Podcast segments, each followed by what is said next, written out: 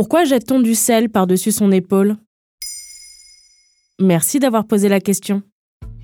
Ce geste est quasi automatique pour beaucoup de gens et je suis sûr que ça vous est déjà arrivé. Vous faites tomber un peu de sel par terre pendant un repas et votre grand-mère en jette immédiatement une pincée par-dessus son épaule. Il s'agit là d'une des superstitions les plus répandues et pratiquées en France. Et pour cause, le sel est un assaisonnement que l'on retrouve dans nos plats depuis l'Antiquité. Les croyances autour de cet aliment ont eu le temps de germer.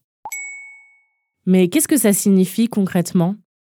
Le fait de jeter du sel par-dessus son épaule est forcément lié au fait d'en renverser par terre. L'un ne va pas sans l'autre. Et faire tomber du sel est signe de malchance selon plusieurs superstitions. Il semble même que ce simple accident causerait des conséquences graves, comme une rupture ou un licenciement. On ne blague pas avec le sel. Et c'est là qu'il faut inverser le mauvais sort. Donc on doit le jeter par-dessus son épaule gauche. C'est très important car le côté gauche du corps a toujours été associé à des aspects négatifs, si bien qu'en italien, on peut le traduire par la sinistra, c'est pour dire. Dans la religion catholique, il est associé à la faiblesse et aux enfers. C'est le côté que choisit le diable pour s'accrocher à vous. Voici donc ce que vous racontera sûrement votre grand-mère.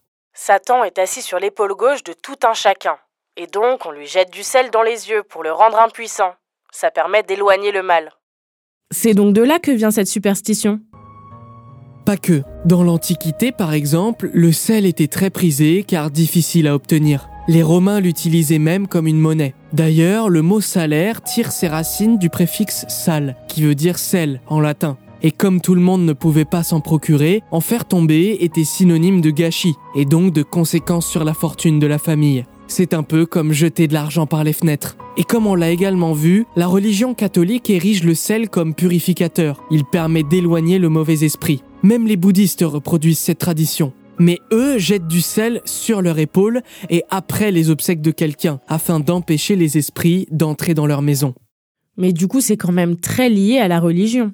Tout à fait, et c'est pour cela que cette pratique traverse les âges. Une autre théorie, un peu moins conventionnelle, tente d'expliquer l'origine de ce geste. Dans la célèbre scène de Léonard de Vinci, Judas renverse une salière. Il s'agit là du symbole de la trahison et des malheurs à venir.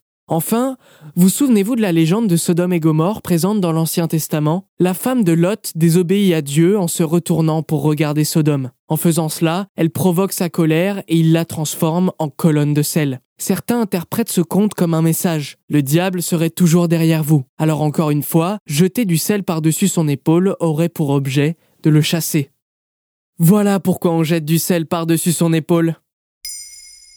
Maintenant, vous savez. Un épisode écrit et réalisé par Samuel Lombroso. Ce podcast est disponible sur toutes les plateformes audio et si cet épisode vous a plu, vous pouvez également laisser des commentaires ou des étoiles sur vos applis de podcast préférés.